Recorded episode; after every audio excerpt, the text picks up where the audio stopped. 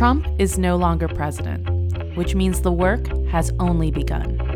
But how did we get here? I'm your host, Kara Zelaya, and every month, Daily Kos will take you on a four part conversation over one specific issue, all from a progressive perspective. We will highlight how our government has created a broken system, who that system disproportionately affects, and how we can counteract and move forward towards a more fair society. This month, we're discussing student debt.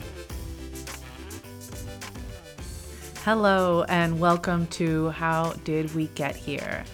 This is the second episode of a four part series where we will be discussing student debt.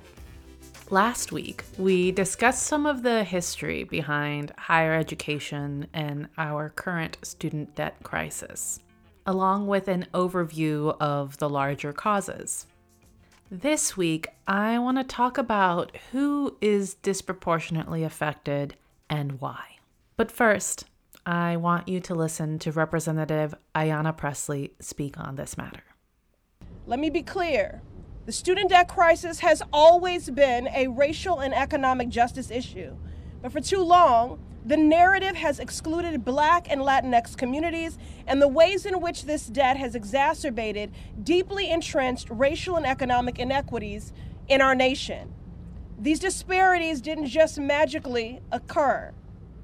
They are the consequences of generations of systemic racism, discrimination, and what I call policy violence that has systemically denied Black and Latinx families the opportunity to build wealth forcing our families to take on greater rates of student debt for the chance at the same degree as our white counterparts. This pandemic has made it all but impossible to ignore the fact that we can and we must take bold action to address the inequities and disparities in our country and provide much needed relief to our communities. Canceling student debt by executive action is one of the most effective ways, with the stroke of a pen, that we can provide sweeping relief to millions of families, help reduce the racial wealth gap, and begin to build the groundwork for an equitable and just long term recovery to truly build back better. Our communities cannot afford to make the same mistakes of the past.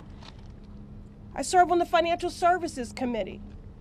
Take the 2008 financial crisis, for example, when lawmakers bailed out Wall Street and abandoned black and brown communities who lost everything. Many have yet to recover. So, as we work to ensure an equitable recovery to the current crisis, we cannot afford to simply tinker around the edges. As lawmakers, we have a responsibility to ensure that our long term recovery efforts leave no community behind. And that's why we're here today. We're here to demand responsive legislation to the needs of the movement who delivered this victory. To finally center our most vulnerable and marginalized communities to demand a recovery that finally invests in people. Because that's what student debt cancellation is it's an investment in the people, particularly black and brown families, who we know will spend that money back into their communities and stimulate our economy at a time when we need it most. Now, our resolution has over 50 co sponsors in the House and a record level of support across both chambers of Congress. We're joined by over 325 grassroots organizations in calling on President Biden to take executive action to cancel student loan debt. Again, the momentum is building, the coalition is growing. This is the moment of reckoning, and the president must heed our calls with the stroke of a pen. President Biden can provide relief to tens of millions of families across the country, close the racial wealth gap, and set our nation on a path to a long term, just, and equitable recovery.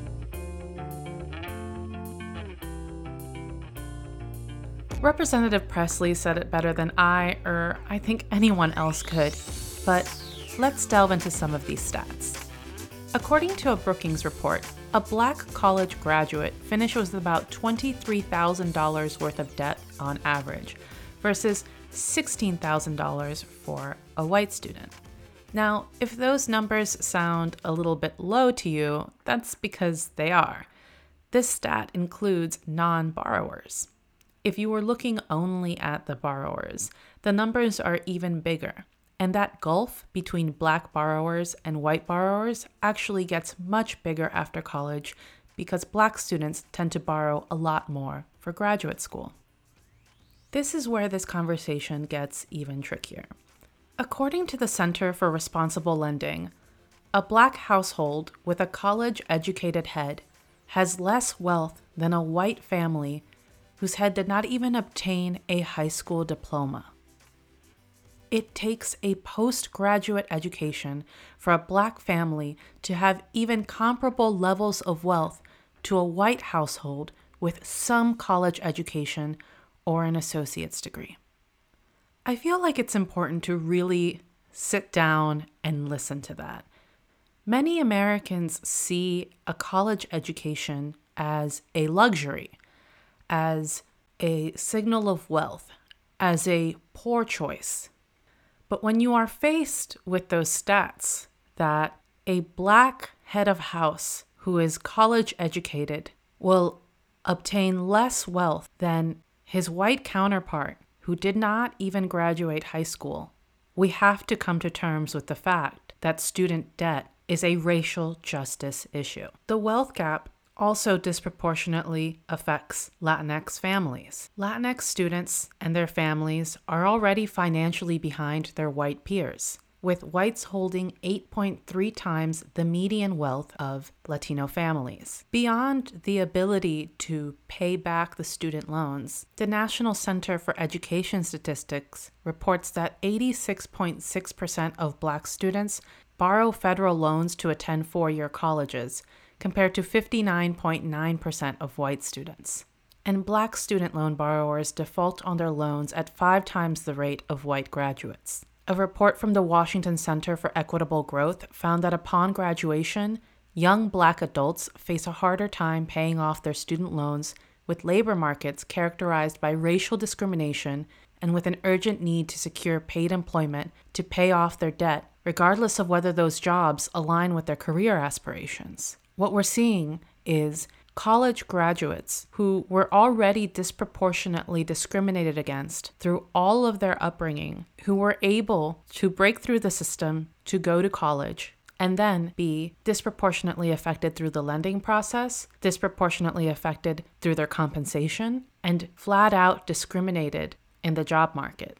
Because of centuries of oppression, brown and black students do not inherit the generational wealth that their white counterparts do. A college education is the fastest ticket out of poverty for anyone in the United States. But to offset the financial benefits of college by crippling student loans that should have never been incurred in the first place is a social justice issue. The racial justice component of student debt reform is a particularly difficult side of this issue for me to grapple with as an immigrant raised in an immigrant community in the United States, it was expressly said to me in countless ways to assimilate as much as possible, to educate myself as much as possible, in many ways, to whitewash myself as much as possible.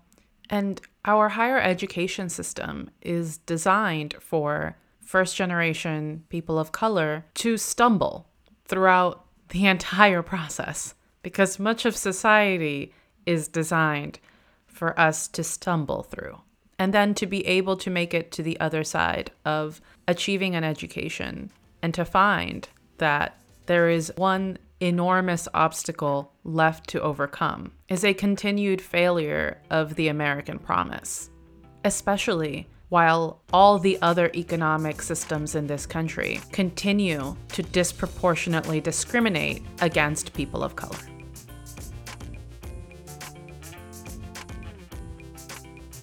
If you'd like to tune in next week, be sure to subscribe and leave us a rating on iTunes or wherever you get your podcasts. Tune in next week as we continue discussing student debt reform and what changes we can make to create a more equitable society. I'm Kara Zelaya, and it's been a pleasure talking to you. See you next week.